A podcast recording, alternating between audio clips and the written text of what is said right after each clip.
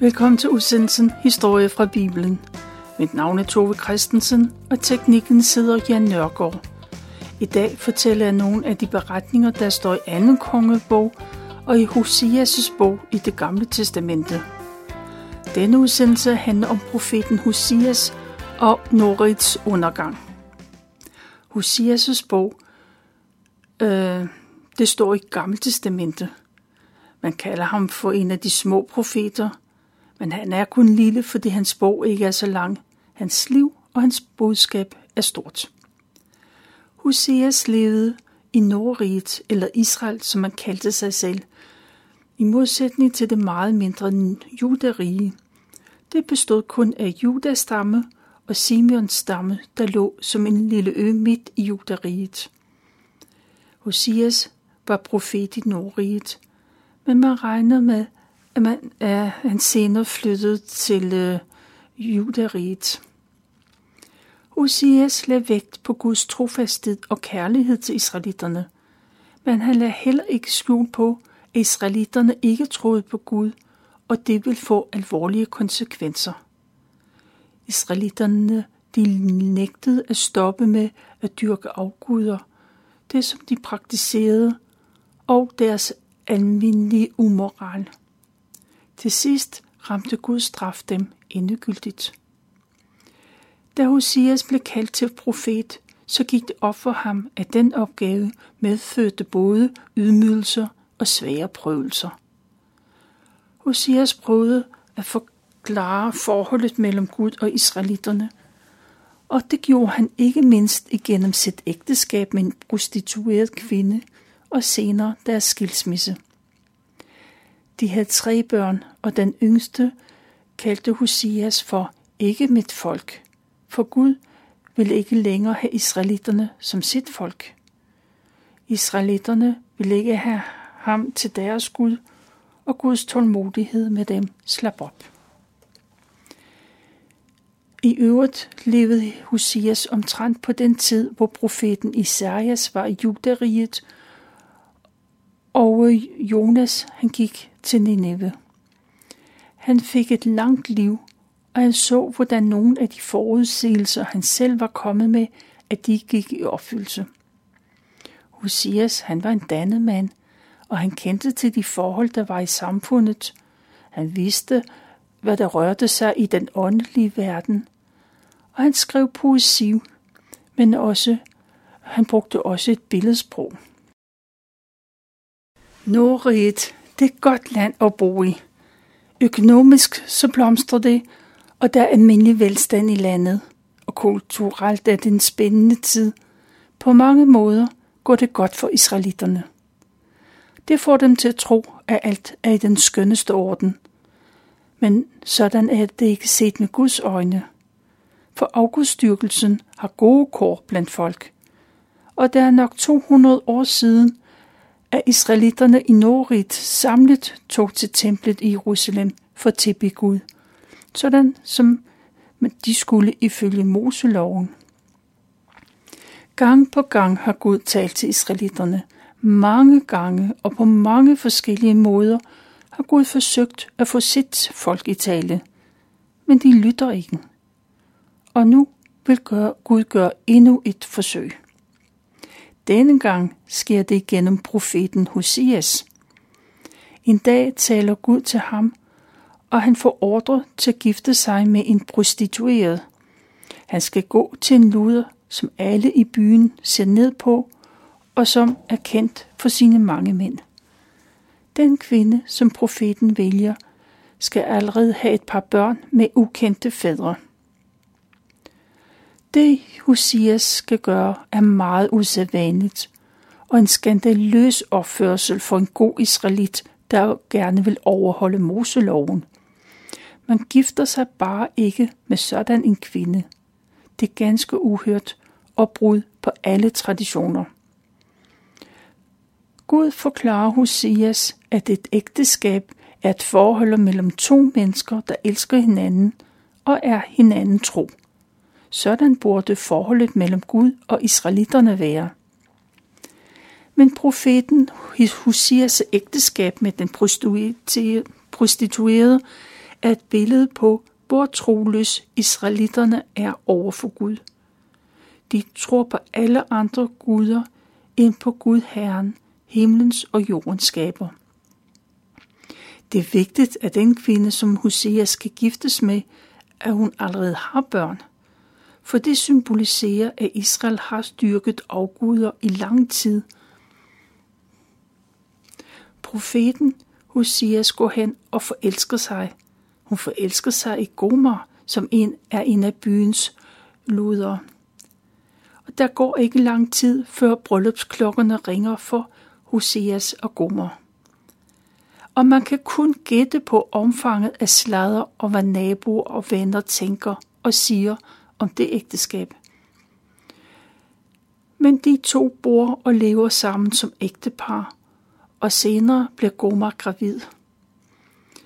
Hun føder en søn, og der er ingen tvivl om, at det er Hoseas, der er far til den dreng. Gud taler igen til Hoseas og siger, at drengen skal hedde Jezreel. Gud vil ikke have, at israelitterne skal glemme, hvad der skete i byen Jezreel, den by, der ligger på den store slette med samme navn.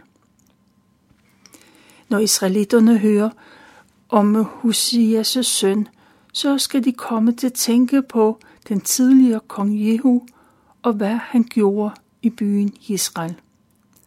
Jehu, han er død nu, og det er hans søn, der er konge.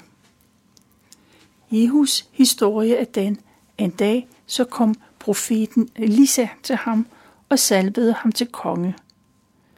På det tidspunkt var han general i kongens hær, men Elisa sagde, at han skulle være Israels næste konge. Elisa fortalte Jehu, at Gud havde udpeget ham til en helt speciel opgave, for han skulle dræbe alle kong Akabs slægtninge. Det skulle ske, fordi kong Ahab indførte forskellige afguder, udenlandske afguder, som folk begyndte at tilbede. Eller rettere sagt, så var der en af hans udenlandske hustruer, Jezabel, der fik dem indført. Men kongen tillod hende at gøre det, og han fulgte hendes eksempel. General Jehu, han ser ingen grund til at vente med at dræbe kongens slægtning, og han går i gang med det samme. Han er militærmand, så han ved, hvad der skal gøres, og han har ingen skrubler. Så først så slår han landets konge ihjel. Han er søn af kong Ahab, den gamle kong Ahab. Derfor står han øverst på listen. Så dræber han enkedronningen Jezabel, hende, som fik de udenlandske afguder til landet. Og nu er kongen og enkedronningen dræbt. Men Jehu, han er først lige begyndt. Akabs 70 sønner bor alle i hovedstaden Samaria. De skal også dø. Jehu udtænker en plan. Han skriver et brev, som han sender til byens ledere. I brevet truer han byens ledere til at udføre hans plan. Lederne ved, at Jehu har dræbt kongen og enkedronningen, og nu tør de ikke at gøre andet, end hvad han har bestemt. Derfor sørger de for, at de 70 kongesønner blev halshugget. Og man samler hovederne sammen og sender dem til byen Jezreel. Indbyggerne i Jezreel modtager de store kurve fulde af afhuggede hoveder. De kender ansigterne, og de undrer sig over, hvorfor det skulle være nødvendigt. Men Jehu svarer, at det sker på Gud Herrens befaling. Og så fortsætter Jehu med at dræbe resten af Akabs familie. Alle i hans slægt, der bor i området, bliver udslettet. Jehu, han dræber også kongens betroede embedsmænd og hans personlige venner og hans augustpræster. Han dræber alle dem, der kunne have påvirket kongen til at afskaffe afguderne, og i stedet for at begynde at tilbede Israels Gud. Men de gjorde det ikke. De har et medansvar. Til sidst er hele Akabs familie død, ganske som Elias engang forudsagde, at der ville ske. Men Jehu er ikke færdig. Han inviterer alle dem, der dyrker afguden Baal, til et arrangement. Sammen skal de bringe ofre til Baals alter. Der er mange, som tager imod invitationen, og man kommer fra fjern og nær. Da alle er kommet, så samles man foran alteret, og der spreder sig en forventningsstemme rundt i forsamlingen. Men pludselig så lyder der støvletramp og raslen med våben. Alle, der har vist, at de gerne vil tilbede Baal, de blev overfaldet af soldaterne og dræbt.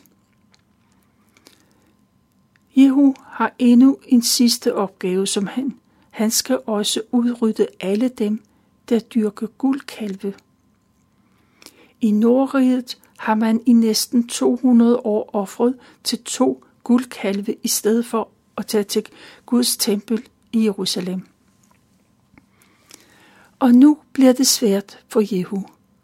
For hans egen familie tilbeder også guldkalvene. Hans forældre og bedsteforældre, hans søskende, tanter, onkler, fætre og kusiner. I generation efter generation har man ofret til guldkalvene. Skal de straffes for noget, man har gjort så længe i 200 år? Jehu vælger at lade dem være i fred. Og så får de lov til at fortsætte, som de altid har gjort. Med det opgør og de mange drab viser Gud, at han tager synden alvorligt, og der altid har en konsekvens ikke at tro på ham. Israelitterne fik Guds dom at mærke her og nu. Andre opdager det først, når de står foran Guds dom i evigheden. Jehu fik en opgave, og han fulgte den samvittighedsfuldt lige til, at det blev noget, det betød noget for ham. Gud satte hans tro på prøve for at se, om han var villig til at sætte Gud højere end sin egen familie. Nordrigets indbyggere er mærket af den massakre og de døde landsmænd. Men alligevel udråber de Jehu til deres nye konge. Men han får det ikke let. Der går ikke lang tid, før flere af nabolandene kommer og indtager store dele af landet. Mange byer blev indtaget, og deres værdigande blev stjålet. Indbyggerne blev dræbt eller taget til fange og solgt som slaver. Gud satte lighedstegn mellem, at israelitterne ikke ville stoppe med at ofre til afguder, og at Gud ikke hjælper dem mod de fjendtlige naboer. Hoseas kalder altså sin søn for Jezreel. Israelitterne må ikke glemme blodbadet i Jezreel og omegn. Det har en konsekvens ikke at tro på Gud. Ikke at ville omvende sig. På et tidspunkt går det op for Hoseas, at hans hustru Gomer, at hun er ham utro. Det resulterer i, at hun igen bliver gravid. Men denne gang er det ikke Hoseas, der er far til barnet. Gomer får en datter, og Gud siger, at Hoseas skal kalde hende for nådeløs. Gud giver Hoseas en forklaring på det navn.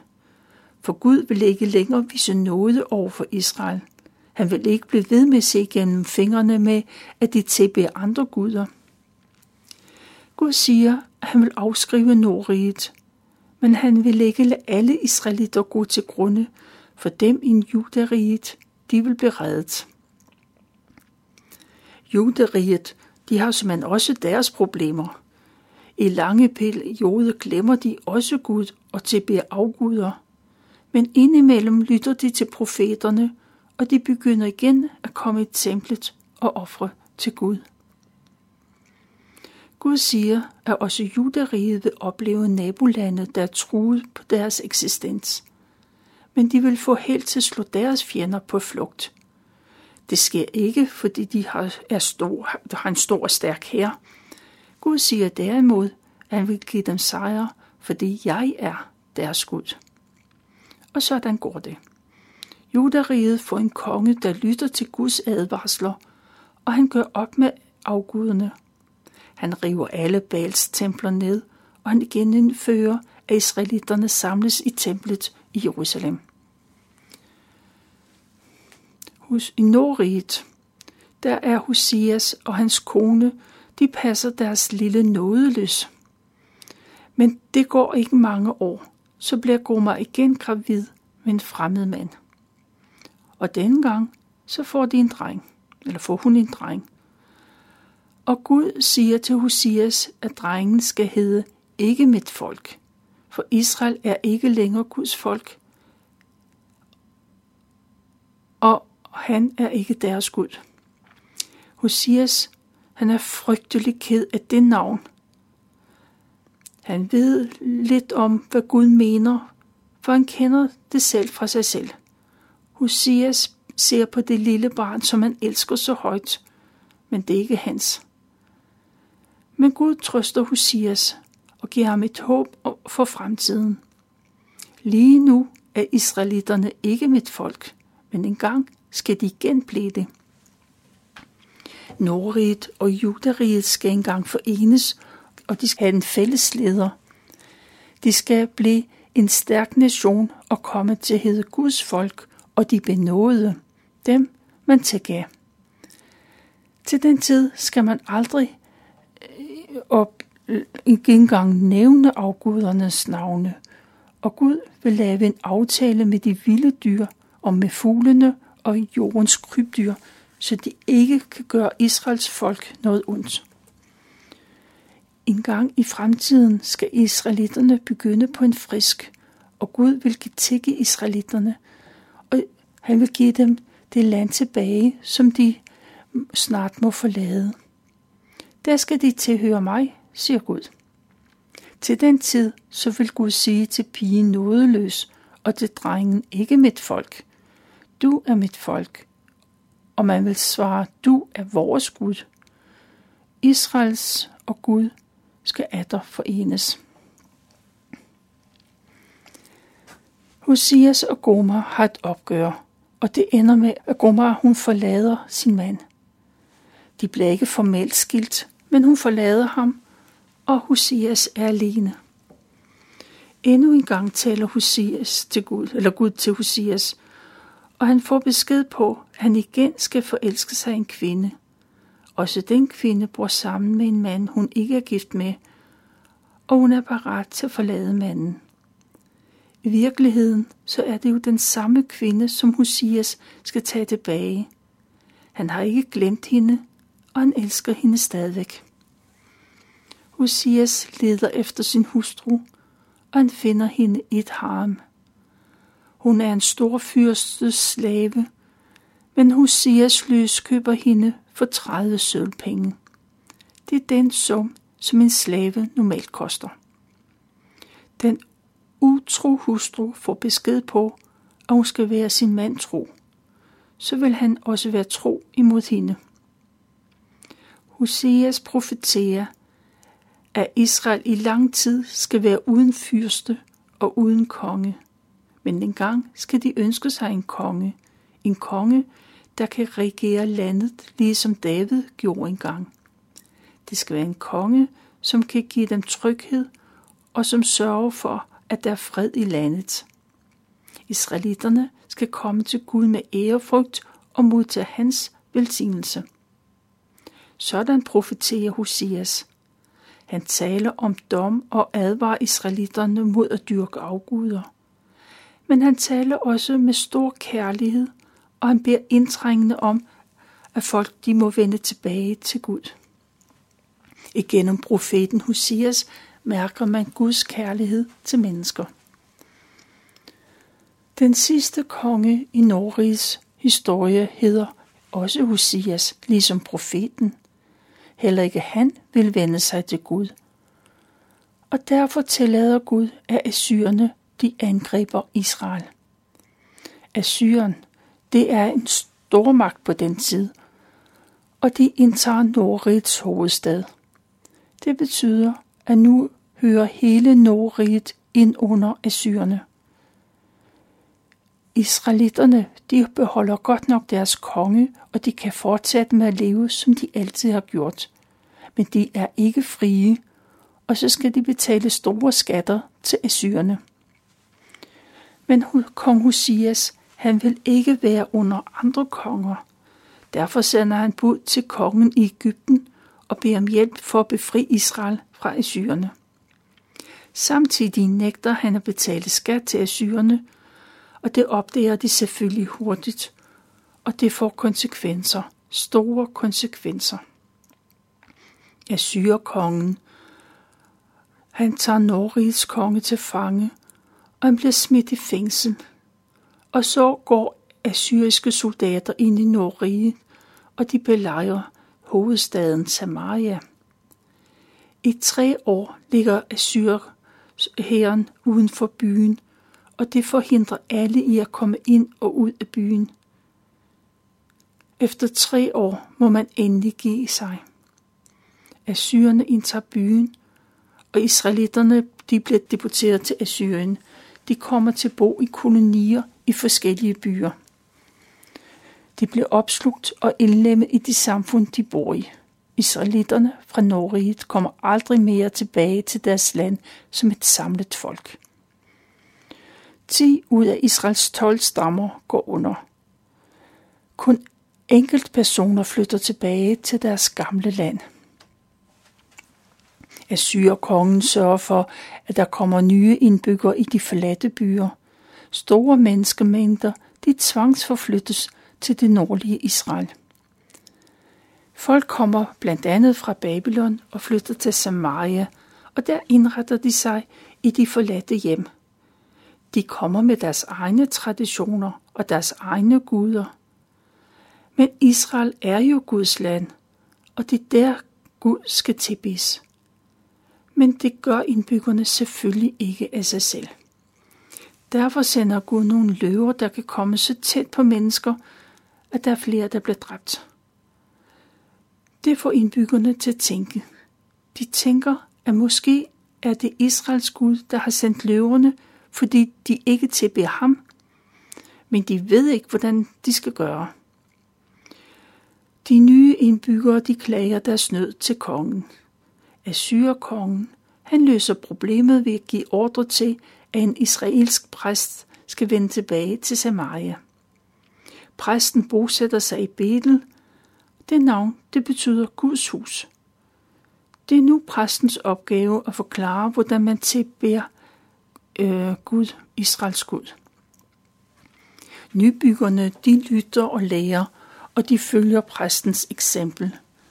Og så udnævner de deres egne præster, som skal ofre til Gud. Assyrerne, de tilbeder Gud, men de beholder også deres nationale guder og de religiøse skikke, som de har med hjemmefra. Sådan slutter Nordrigets historie. De hørte ikke Guds advarsler. Kun judæerne overlever som et folk.